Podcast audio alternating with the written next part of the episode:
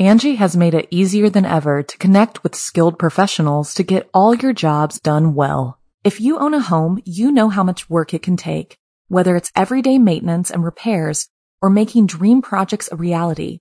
It can be hard just to know where to start, but now all you need to do is Angi that and find a skilled local pro who will deliver the quality and expertise you need.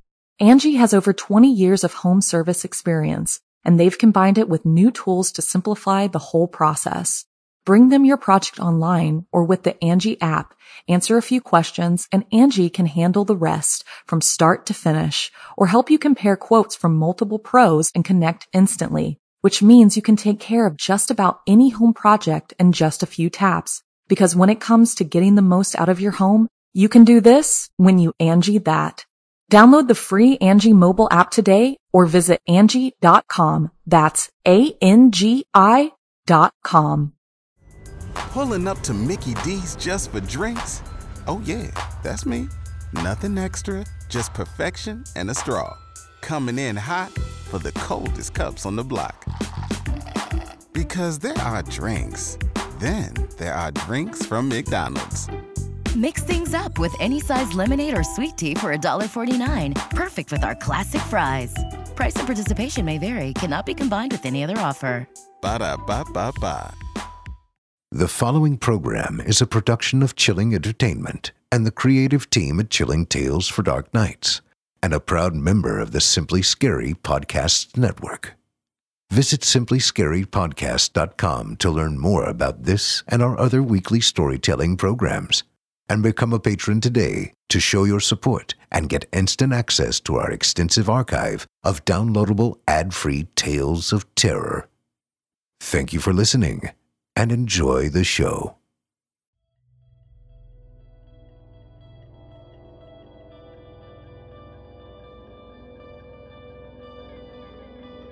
Welcome to Season 6, Episode 11 of Horror Hill.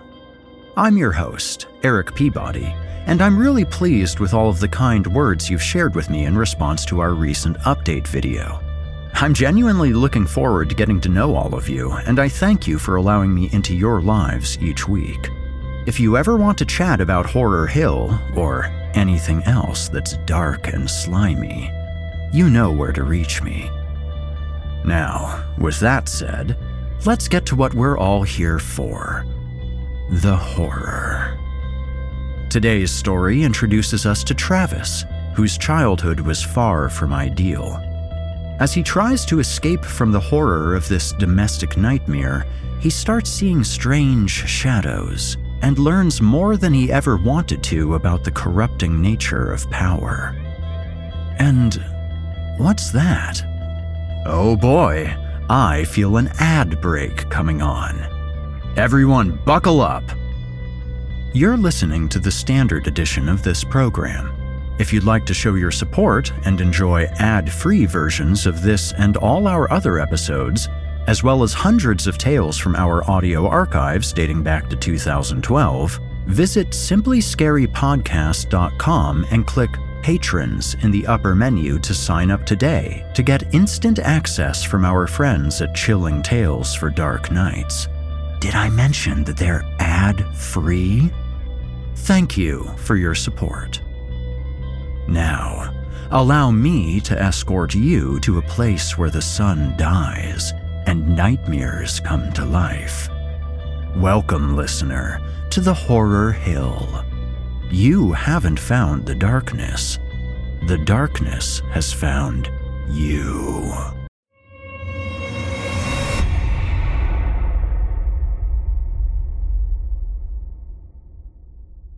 And now, from author favorite P.D. Williams, I give you Wrath of Shadows.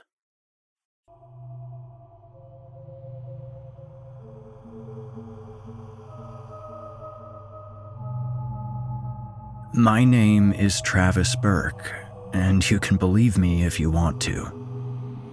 I saw my first shadow person when I was 10 years old. It terrified me then, and it terrifies me now. It started one night at bedtime. I was lying in the dark, trying to ignore the battle sounds bleeding through the flimsy wall.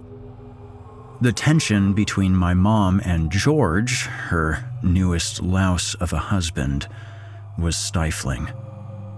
Their arguments didn't care if it was a school night or not, so I learned to focus on the quiet things the swish of tree limbs outside my window, the occasional rain on the rooftop, the soft glow of my Avengers wall clock, and the peaceful ticking of its second hand.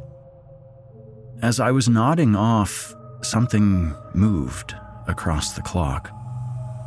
The form was so black that it stood out from the darkness itself. It drifted through the shadows like a murky mist. I lay there, frozen and breathless, watching, listening.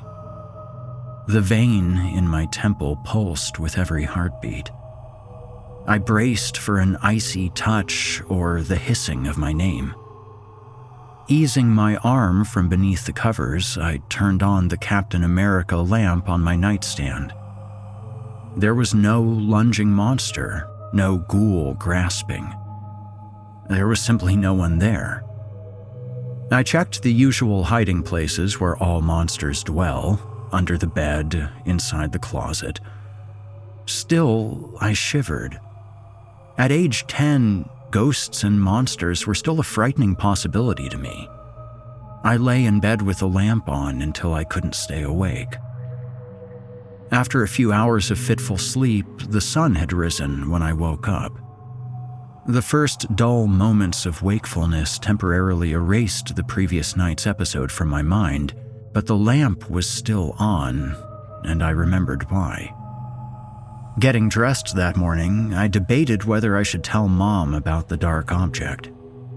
She'd probably chalk it up to a bad dream and move on. Then there was the other part of the decision. I didn't want to add weight to the heavy emotional bundle she was already lugging around. The poor woman was working two part time jobs and bowing before a three pack a day habit. She was depressed and angry, and she didn't need any more problems. And besides, we already had a demon to deal with. So I kept it to myself. The next few nights were uneventful. Could have been the lights I kept on as a precaution, but I was starting not to think so. Maybe there'd been no specter in the first place. It was conceivable that it had all been a trick of my tired eyes. I was glad that I hadn't told Mom. I felt a little embarrassed about the whole thing. I turned off the lights and closed my eyes. Curled up on my side, I listened to the clocks ticking, my breath keeping time with the steady beats. Soon, I felt the gentle tug of sleep.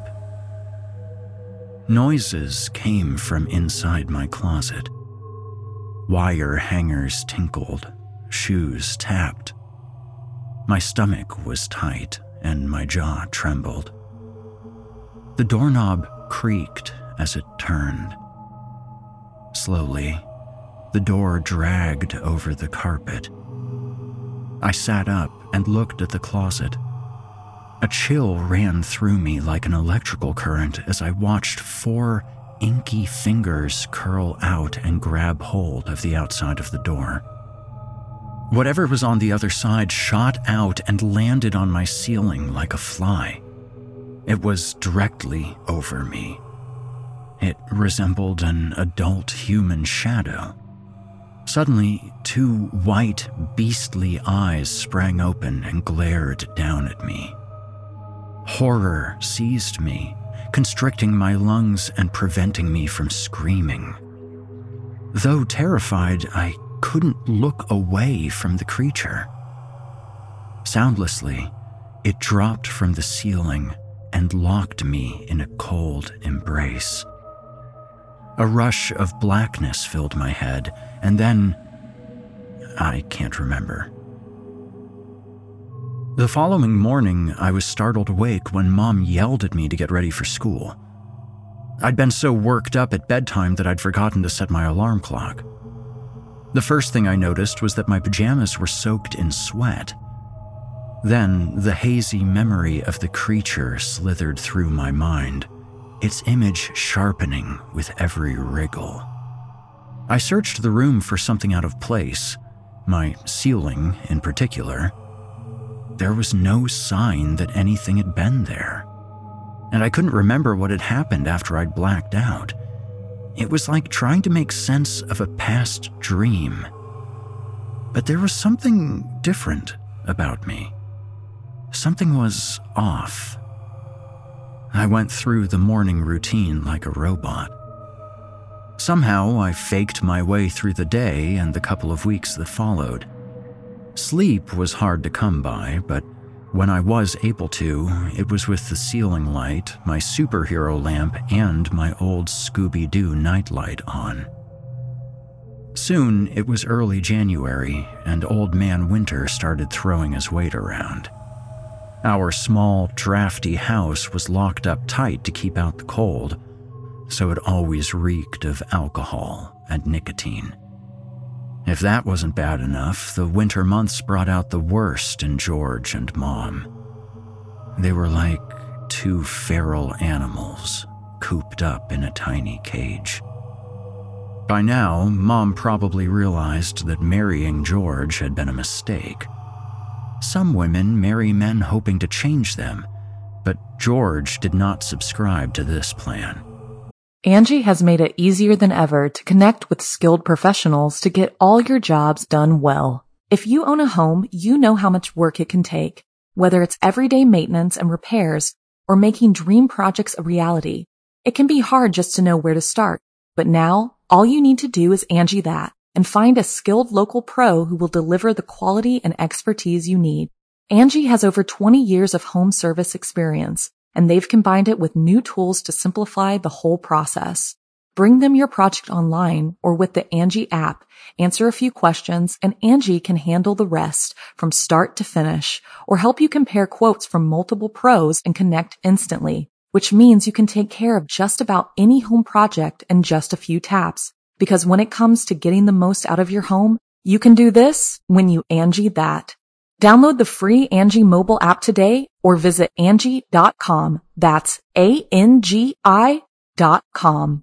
The Angie's list you know and trust is now Angi, and we're so much more than just a list. We still connect you with top local pros and show you ratings and reviews, but now we also let you compare upfront prices on hundreds of projects and book a service instantly. We can even handle the rest of your project from start to finish. So remember, Angie's list is now Angi, and we're here to get your job done right. Get started at Angi.com. That's A N G I, or download the app today. For one thing, he liked to drink, and when he did, he darn well didn't want to be bothered. Sometimes all it took to set him off was leaving my toys out. I can still feel his belt on my back. I recall times when Mom and I would have to run to the bathroom and lock the door during one of his drunken outbursts. We'd cower in the bathtub until he gave up and went to pass out in the living room. One evening after dinner, I was on my bed doing homework. The overhead light gave me a headache, so I turned it off and used the lamp. As I perused my history book, it felt like someone was staring at me. I jerked my head up. No one was there. I waited for a bit before returning to my textbook. A few minutes later, I saw movement out of the corner of my eye. And when I turned to it, I began trembling.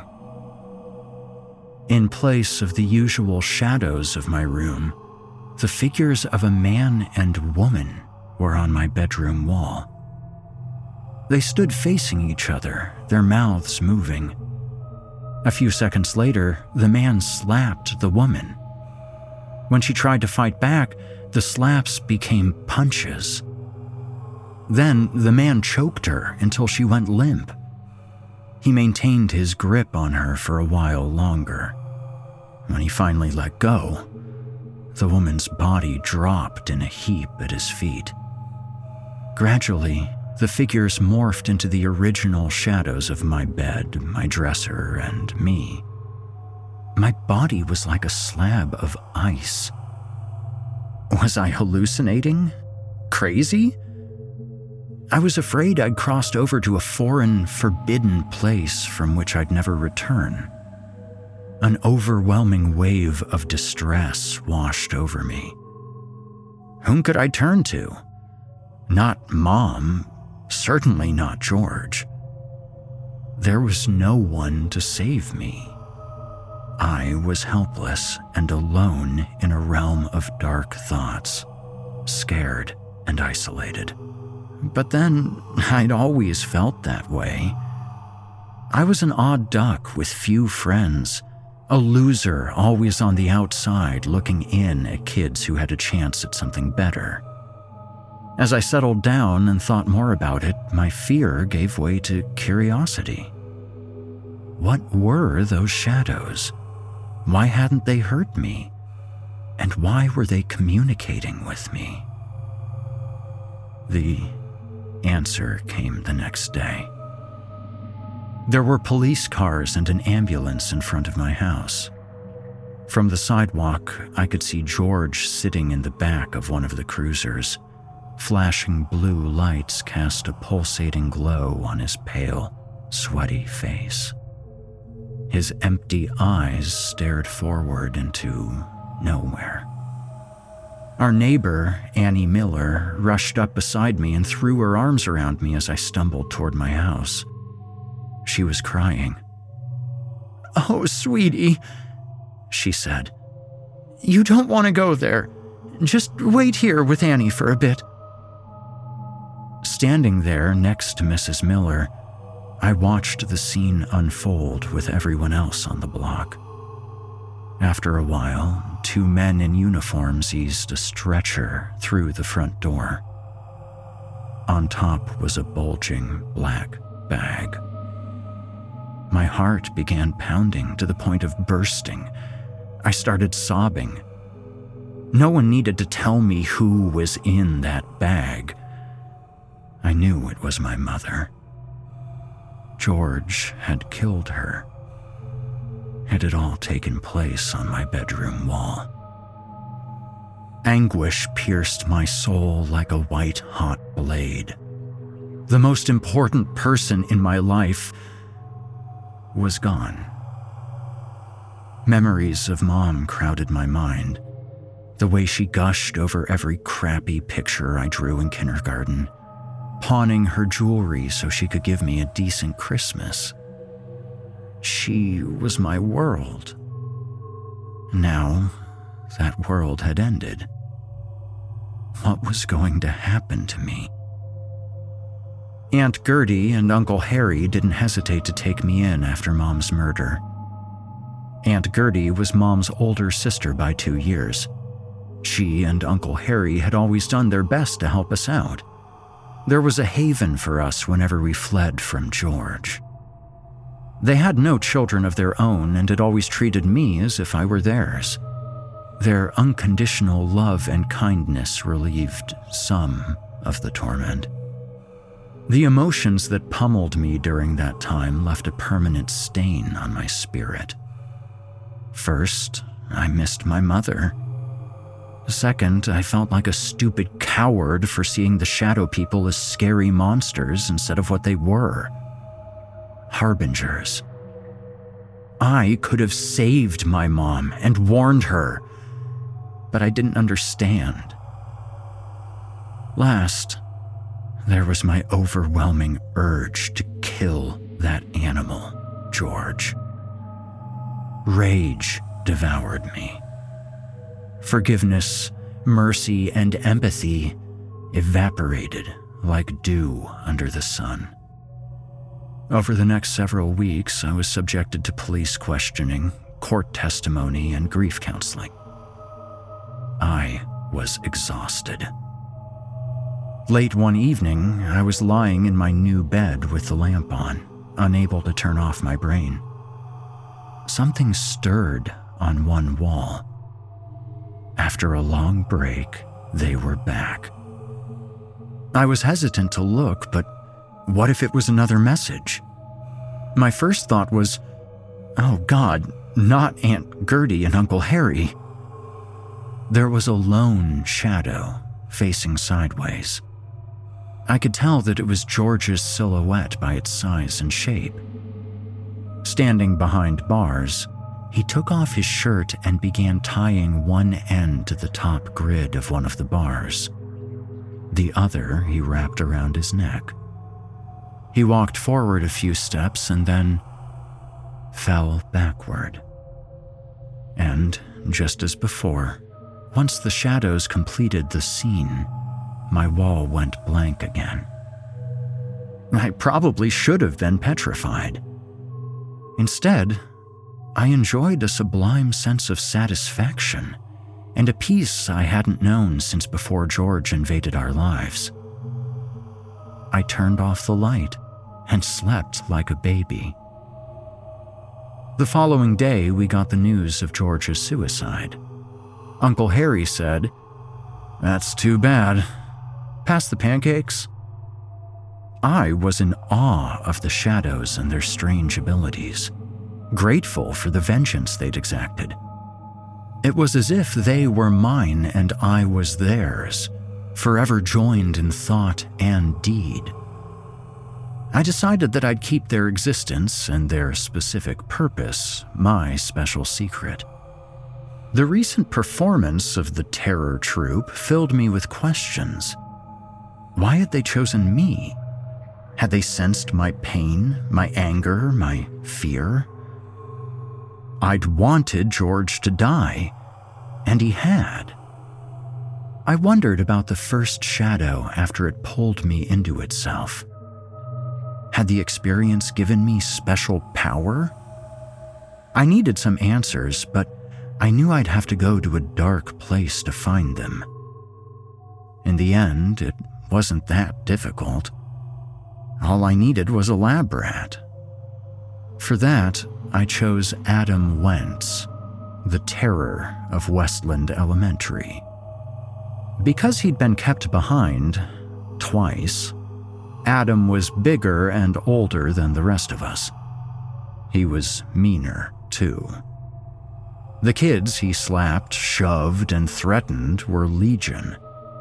Like me, he came from a broken home, the difference being that it had never occurred to me to blame others. Who knows what it was about me that attracted his hatred?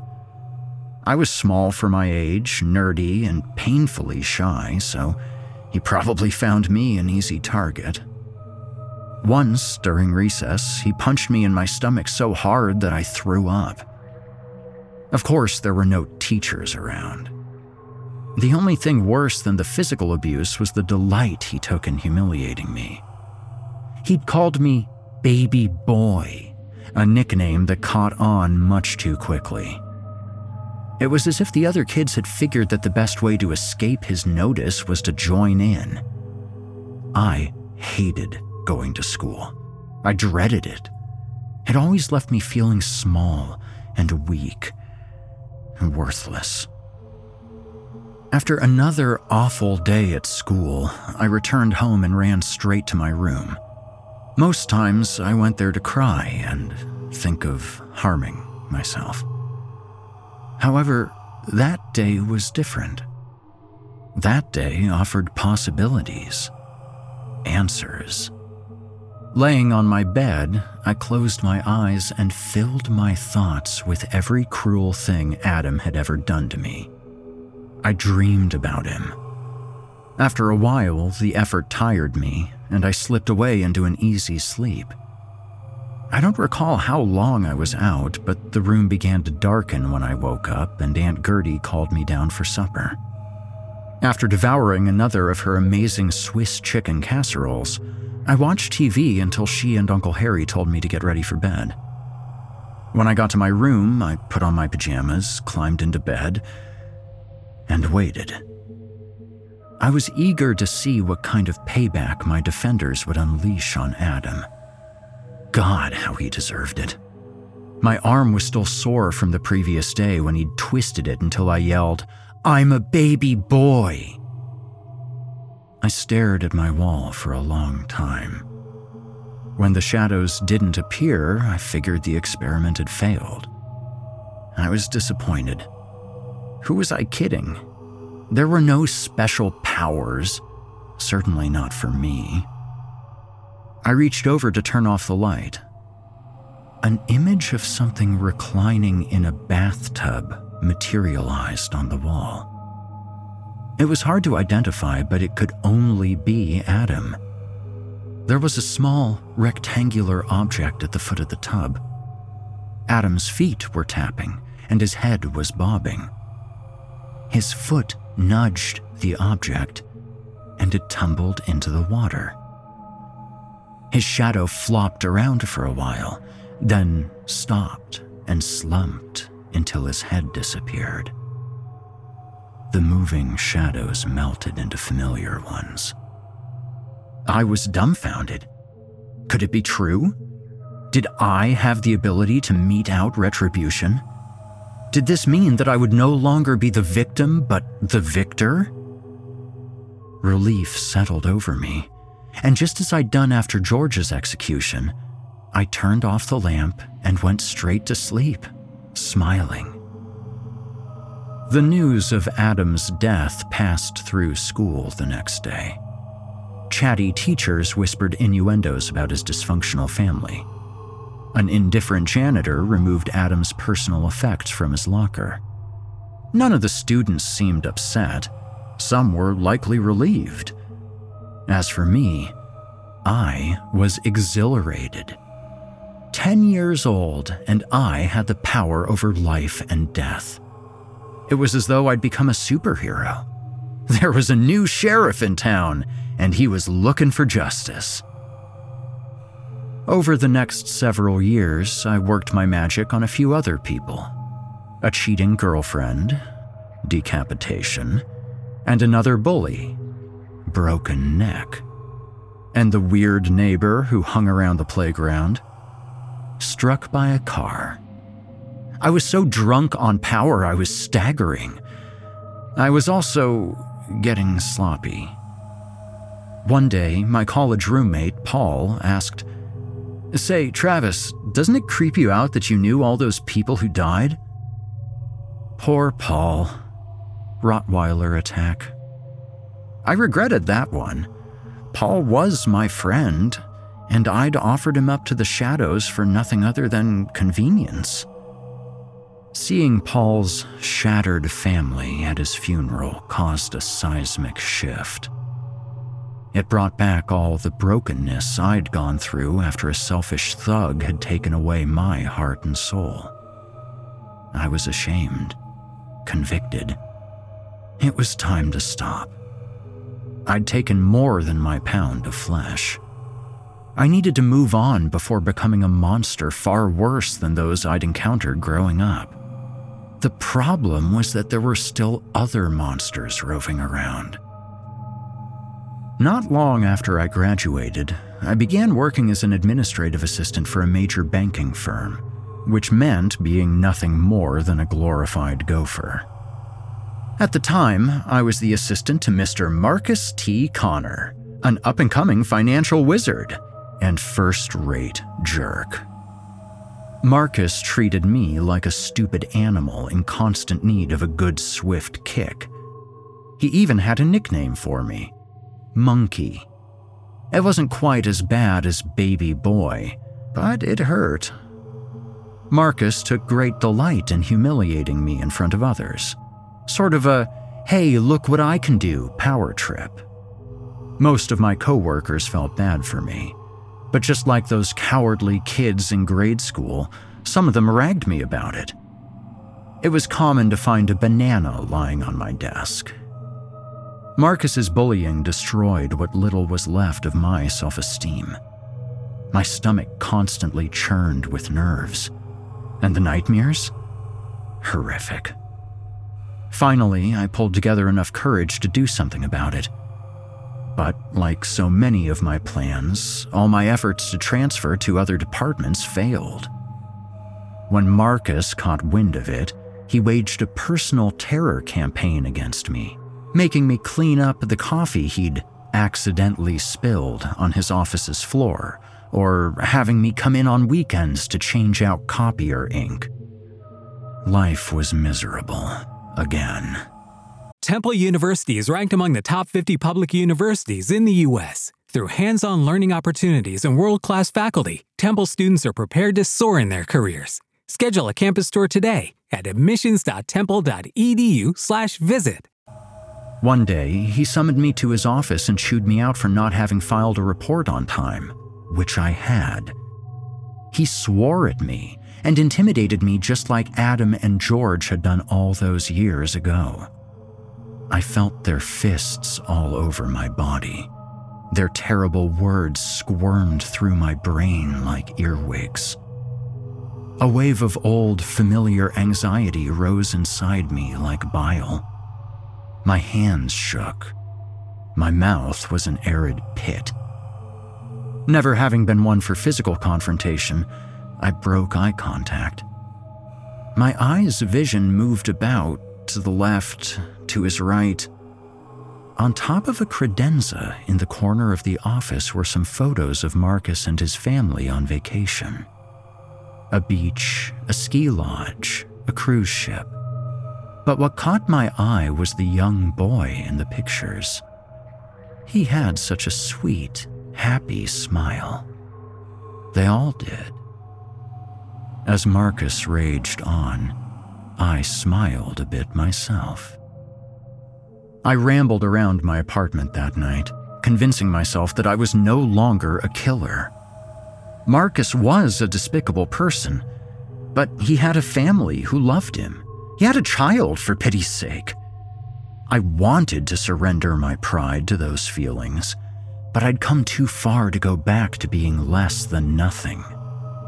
I threw back several Jack and Cokes. The more I drank, the weaker my conscience became.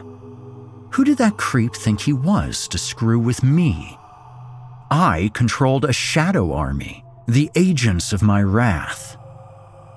I paced back and forth like a panther in a cage. Drunk and exhausted, I collapsed on the couch and fell asleep. The following morning, the alarm on my cell phone roused me. I rolled off the couch, crawled to the bathroom, managed a cold shower, and got dressed. I was so hungover that I barely made it to work. When I arrived, I found a yellow post it that Marcus had attached to my PC monitor. Get yourself in my office five minutes ago. After a couple of slow, deep breaths, I walked over to his office and rapped on the door. Come in! he yelled. He was sitting on the front edge of his desk, glaring at me. Know why you're here? When I told him I didn't, he pounded his fist on the desk hard enough to make me jump. As it turned out, he was furious that I hadn't come in early enough to pick up his dry cleaning. He'd had an important meeting to attend and wanted to wear his power suit. The louder he got, the sicker I felt. I looked at the pictures of his son, his charmed, grinning son. His image haunted me. Once again, I was staring at another of the blessed few who got to enjoy a better life than I'd had or would ever have. Call it hopelessness or self pity, but at that moment I felt like a non person a wasted opportunity to become someone valuable and respectable. After all this time, I was still a loser, on the outside looking in, always destined to be a doormat. My face grew hot as cruel memories assaulted my mind. Shut up, or I'll kill you and your stupid mother. Look, it's Baby Boy, Clean up that coffee before it stains my carpet, monkey. I grabbed Marcus by his lapels, spun him around, and threw him over his desk. Adrenaline roared through my veins. I gritted my teeth so hard I thought they'd shatter. Then, for the first time in my life, I became the angry one who did the shoving. My coworker, Albert, working outside of Marcus's office, rushed in to see what was going on. Marcus clambered to his feet. This idiot just tried to kill me! Call security! I pushed past Albert and ran. I sat at home, waiting for my cell phone to ring, but neither Marcus, his lawyer, nor the police called.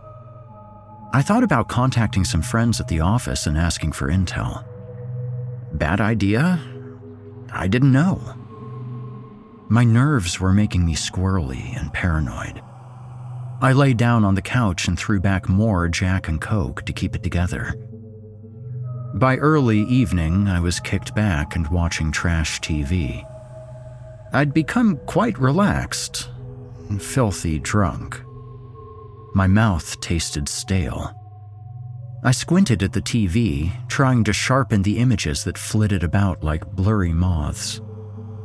Then, the wall behind the TV became a canvas of shifting light. I thought I was seeing things. I wasn't. The figures were two men. Judging by the animated body language, one of them was upset. It didn't take long to recognize the shadows of Marcus and me. I looked on as they recreated the fight scene from earlier that day. Once it ended, the shadows returned to normal. Watching my shadow take on a life of its own that way gave me a cold chill. It was like looking at my ghost. I hadn't felt this kind of unease for quite some time. Why had they shown me the reenactment? It was all past now. As if someone were reading my thoughts, my cell phone rang. It was Albert, the referee from the office SmackDown. My God, Travis, I can't believe you're home, he said. I thought they'd have you downtown for questioning by now. It was hard to focus as I was two sheets to the wind. What are you saying, Albert? My head was beginning to throb. I wanted to pass out. I wish that I had. It's Marcus, he said. He's dead. They think he might have hit his head harder than anyone realized when you two were going at it. Like maybe his brain swelled up or something. He's dead, and they think it's a direct result of you assaulting him. That's all I could stand to hear. I hung up. I didn't make a move or think a thought for the longest time. When the police arrived and started pounding on my door, I couldn't get up to open it. Eventually, Mr. Inez, the building super, had to let the two detectives inside. Detectives Andrews and Marsh had likely dealt with more cooperative suspects than me. I was like a mannequin throughout the interrogation, arraignment, and trial. I mentioned a little something about supernatural beings to my sad excuse for a lawyer, but he dismissed it. It didn't help that my coworkers testified that I'd been miserable working for Marcus, that I despised him. But the worst part was watching Marcus's family in the gallery. His wife was glassy eyed and expressionless, as if she had no more tears, no more heart. And his son, my God, that poor little boy. He looked like he'd been broken into a million tiny shards. I knew that look. I had the same one when they carried my mother away. I found no joy in Marcus's death. I failed to understand why the shadows hadn't alerted me to their violent prediction and the role I'd play in its execution. Eventually, it came to me. How arrogant of me to think I was the only one deserving of strength and mercy. I wonder if the kid was as scared as I was when I first witnessed the shadows. I'm sure he had no idea how to process the dreadful performance. By the time he could, it was already too late. I understand how he felt when he learned that I was the one who'd robbed him of his father. I know his guilt, his rage. Everything wrapped up just a few weeks ago. Marcus's death was a horrible accident, but the justice system doesn't always go out of its way to split hairs about homicide. I'm agonizing over how I'm supposed to get through the next five years in this cramped metal cage until I'm eligible for parole. As for the shadow figures, I'm awaiting a visit from them any time now. My first experience showed me how they deal with killers. A child will dream about me. Then, one evening, he'll detect movement on a wall the Dark Ones will perform a scene featuring a lone figure in a cell. Perhaps it'll stab itself in its dark throat with a handmade shiv, or fashion a noose from prison clothing. I wonder if I'll have a say in my suicide, or if I'll be helpless in bringing about my death sentence. It's hard to fall asleep here. There's no glowing Avengers clock hanging on these filthy walls. No second hand lulling me to sleep, carrying me far away from the barren terrain of my life. The only sounds in this human zoo are snores and whispers. When I plead with the angels for sleep on nights like this, I often look back to when I'd first searched for a monster under my bed and a ghost in my closet, but discovered the shadow instead. It terrified me then, and it terrifies me now. When my final scene concludes, I fear they will absorb my shadow, my soul, and count me among their own. Who knows? Maybe I'll be coming to a wall near you. My name is Travis Burke and you can believe me if you want to. But if you do, you might want to turn on the lights. It's starting to get dark.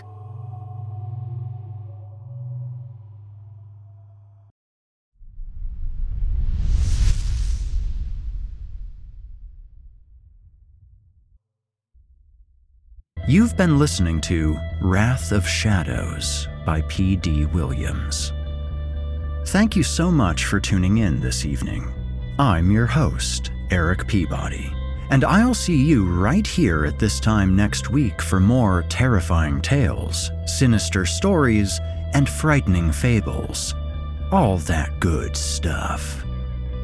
If you enjoyed what you've heard on today's program, please take a moment to stop by our iTunes page or wherever else you listen to your favorite podcasts, and leave us a five star review and a kind word. It makes a huge difference and would mean a lot to me. If you'd like to hear a premium, ad free edition of tonight's and all of our other episodes, visit simplyscarypodcast.com today and click the Patrons link in the menu at the top of the screen. You'll find yourself at chillingtalesfordarknights.com where you can become a patron for as little as $5 per month and get access to our entire audio archive dating back to 2012, including past episodes of this program, all of our other shows, and hundreds of standalone releases, all of them ad free and available to download or stream. Thanks so much for your time and for giving our sponsors a try today. When you support our sponsors, you help support this show, and that means a lot to me. If you happen to use Facebook, Twitter, Instagram, or YouTube, you can follow and subscribe to Chilling Tales for Dark Nights there, where you'll get all of our latest updates and new releases and have the chance to interact with us each and every week.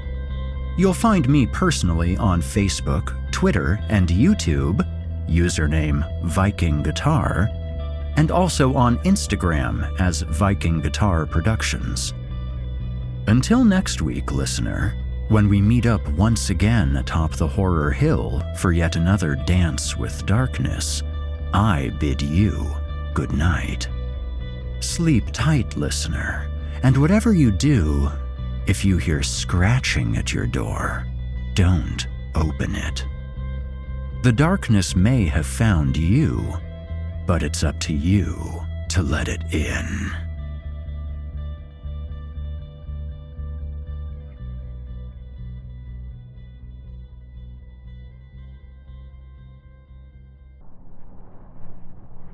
Thanks for listening. You've been listening to the Horror Hill Podcast, a production of Chilling Entertainment and the creative team at Chilling Tales for Dark Nights, and a proud member of the Simply Scary Podcast Network. Visit simplyscarypodcast.com today to learn more about our network and our other amazing storytelling programs. Tonight's episode was hosted by, and its featured tale performed by, yours truly, Erik Peabody. Selected stories have been adapted with the kind permission of their respective authors. Original music provided by Felipe Ojeda. Finalization by Craig Groshek and S.K. Brown. Got a terrifying tale of your own that you'd like performed? I do take submissions. Email it to us today at submissions at simplyscarypodcast.com to have your work considered for future production. If you enjoyed what you heard on tonight's program and are joining us on your favorite podcast app, please subscribe to us to make sure that you never miss an episode and leave us a five star review and a kind word. Your feedback means a lot to me. You can also follow Chilling Tales for Dark Nights and yours truly on social media to connect anytime and get the latest updates on this and our other programs. If you're listening on the Chilling Tales for Dark Nights YouTube channel, do us a favor and hit the subscribe button and the bell notification icon as well to get more spooky tales from me and the crew and another episode of this program each and every week. And don't forget to hit the thumbs up button to let us know how we're doing and leave a kind comment. Lastly, don't forget to visit us at chillingtalesfordarknights.com and consider supporting the team by becoming a patron. In addition to helping us out, you will get exclusive access to our audio archives and ad free downloads of all your favorite stories, including those you've heard on this program. As for me, you can hear more of my work on the Chilling Tales for Dark Nights podcast. However, I will be back next week with more terrifying tales to keep you up all night. If darkness is what you're after, listener, your search is over. Yet, let it be known, you haven't found the darkness. The darkness has found you. Angi has made it easier than ever to connect with skilled professionals to get all your jobs done well. If you own a home, you know how much work it can take, whether it's everyday maintenance and repairs or making dream projects a reality. It can be hard just to know where to start, but now all you need to do is Angi that and find a skilled local pro who will deliver the quality and expertise you need. Angi has over 20 years of home service experience and they've combined it with new tools to simplify the whole process. Bring them your project online or with the Angi app, answer a few questions, and Angi can handle the rest from start to finish or help you compare quotes from multiple pros and connect instantly, which means you can take care of just about any home project in just a few taps. Because when it comes to getting the most out of your home, you can do this when you Angi that. Download the free Angi mobile app today or visit Angi.com. That's A-N-G-I dot com. Join us today during the Jeep Celebration event. Right now, get 20% below MSRP for an average of 15178 under MSRP on the purchase of a 2023 Jeep Grand Cherokee Overland 4xE or Summit 4xE. Not compatible with lease offers or with any other consumer incentive offers. 15,178 average based on 20% below average MSRP from all 2023 Grand Cherokee Overland 4xE and Summit 4xE models in dealer stock. Residency restrictions apply. Take retail delivery from dealer stock by 4 1. Jeep is a registered trademark.